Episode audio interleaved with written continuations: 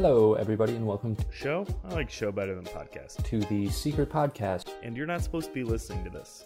And remember not to tell anybody because it's a secret. Shh. It's a secret. Shh. Hello. I do not have my microphone, so I am in my parents' kitchen. Uh, currently on a little kind of vacation uh, in the Midwest.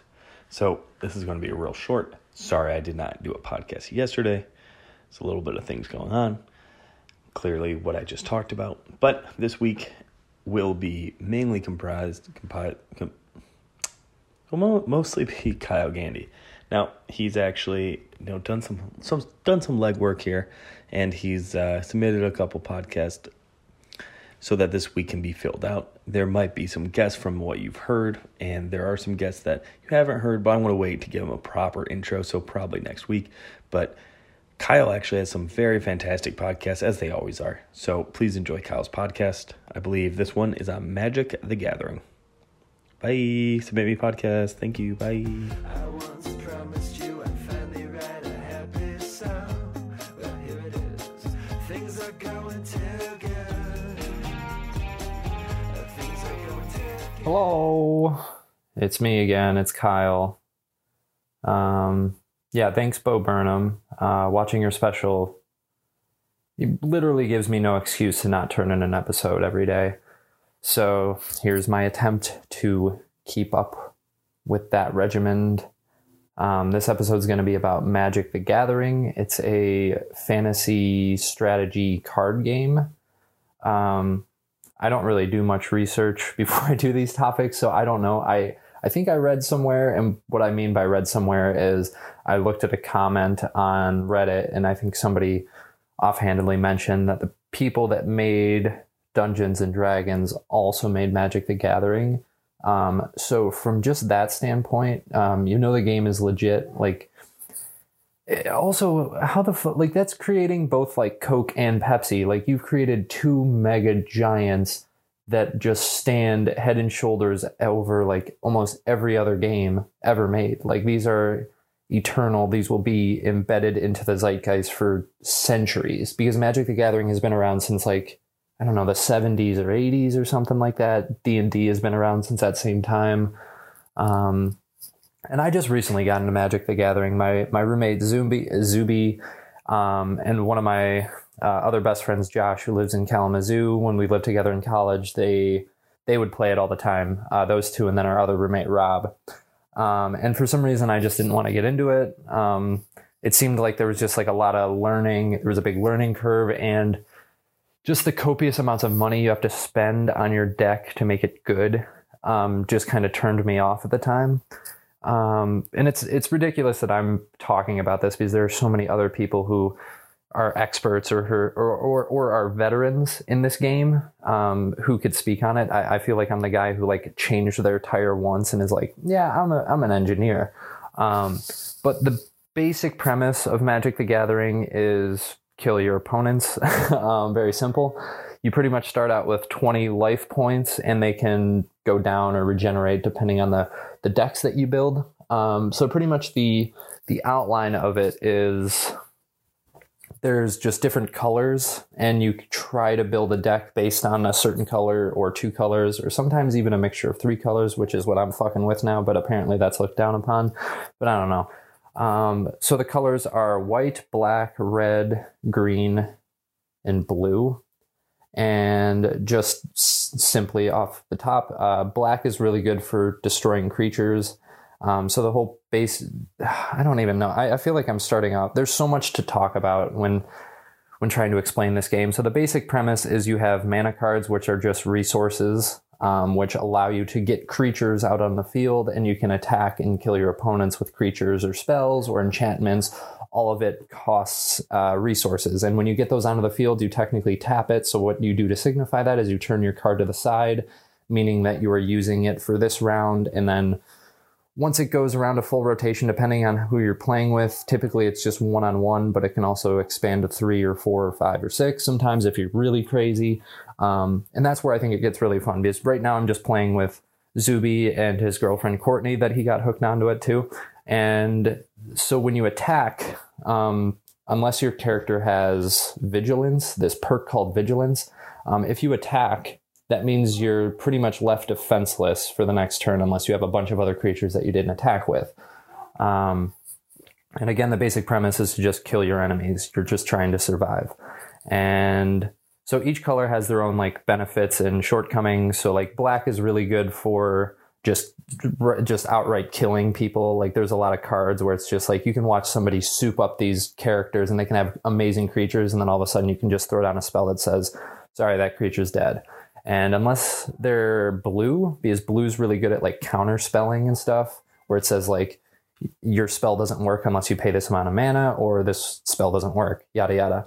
Um, next color is white. White's really good for, I think just like, at least from what I've seen, is it's really good at just adding enchantments. So like you get a plus one attack bonus and a plus one defense bonus for like each characters that you have on the field and stuff like that. And it's also really good for like adding additional damage. So if you choose to attack somebody, they get to choose who they want to defend with. Um, so that could either, they could either block and kill your creature, or they sacrifice their creature um, so they don't lose any life, yada, yada. Um, red, red is one I'm kind of unfamiliar with. From what I've seen, is it's really good if you have like a group of creatures. So if you have giants or dinosaurs, just make sure that it's exclusively like one or the other. Like, because a lot of the perks are based on like, if you have giants and this person enters the field, they get times two attack damage and stuff like that. Um, and then green is really good for creatures, and then adding on like special perks and uh, somewhat like counter spells. I know there's some of it has death touch, kind of like black. Um, and then blue is really cool because it's very much spell and enchantment based. So a lot of it is you get the final say in what somebody gets to do in a turn. So if they decide to attack you, you can go, no, you don't attack me. Or you could go, wait, I'm going to pick up a card and then throw this instantly, and that could stop you. Um, so there's just a lot of different strategies with building and assembling a deck and then going and playing against somebody. And it's different than like most other games, because most other games are just like luck, and something like Catan is so out of your hands because anybody can just roll random numbers and that can just screw you and you can lose that way. But in Magic the Gathering, it's it, a lot of it, like you can get into some like pretty heated games because losing sometimes is very personal. And because you can just keep reorganizing your deck after you play, um, you can find specific cards that pretty much just fuck over your friends, um, which is pretty fun. So it's like, it's kind of personal, and it it's it kind of gives me that like competitive drive that I miss so much from like high school sports, um, to like work on something so I can just beat somebody I know at something. And it's really fun. And that's, so if you, if you're interested in some kind of advanced kind of card game, uh, similar to this, um, let me just warn you right off the bat. It's, it's expensive. It's an expensive hobby. Buying cards is not, um, it's not cheap necessarily, which is unfortunate. I know like online you can buy some cards and stuff like one for twenty-five cents, but typically you try and buy them for packs. And I don't know. It's just a really fun game. It really is. If you take the time to like read through everything and you have somebody who's willing to teach you. I was fortunate enough to have my roommate Zuby teach me everything and be super patient for every question me and his girlfriend had. Um, but the reward, the re- like the reward of actually winning a game is so satisfying. It it feels better than like almost anything I've ever done. Like Settlers of Catan doesn't even come close. A game called Scythe where the board is bigger than most tables and it's like a five person kind of risk game. Even Risk, like winning Risk is nowhere near as exciting as winning in Magic the Gathering. And typically you lose a lot too, because the games can just go any amount of ways depending on how the cards are played and stuff like that. Um, I did a terrible job at explaining how it's technically played. Uh, more or less it's kind of pivoted into me just kind of advertising a game that's been around for four centuries, like four centuries, four decades that doesn't even need it. Um, But my goodness, it is just such a fun goddamn game. And I feel like such a tool for not realizing this in college when I had time and people to play it with. Um, But goodness, um, maybe I'll do a part two on this if if I feel like I didn't do a good job explaining it. Either way, so much freaking fun. Uh, the way that we got into it is we, well, actually Zuby just threw down a bunch of money on like, I don't know, twenty packs of cards, and we did a draft. And that was really fun because the thing that's kind of shitty about it is if you run into people who have played it for a long time, they have really good decks because they've accumulated so many cards over the years. Um, so evening the playing field, everybody is picking from the same decks, yada, yada. Like nobody's going to have a deck that's like light years ahead of anybody else because they're all from the same time period. They're all kind of similar in creatures and spells and stuff like that. And the game does a really good job of balancing everybody's card decks. Like you could play somebody who's all black and they have a bunch of creatures who have like Death Touch and they have a lot of spells that can kill your creatures. But if you're somebody who's like has a really good blue deck, blue mixed with like white or black or something like that, then you can have a lot of counter spells that can counter those, like, I don't know, those death spells, or you can have a lot of, I don't know, you could have cards that kind of say like, fuck your creature with Death Touch and stuff like that. It, it, it's just really well balanced. In when you read some of these cards, or if somebody has a really cool creature, like at first it might seem like this is impossible. There's no way we can beat this.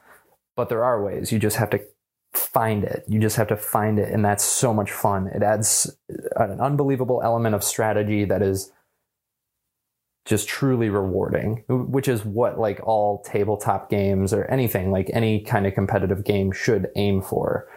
Um, anyways, oh God, I just have a bad habit of letting these pods go on for longer. I need to be like Ryan Markowitz and write my stuff out and just be concise to the point and have some good punchlines, because I don't have any of those. But anyways, take care. Thanks for listening.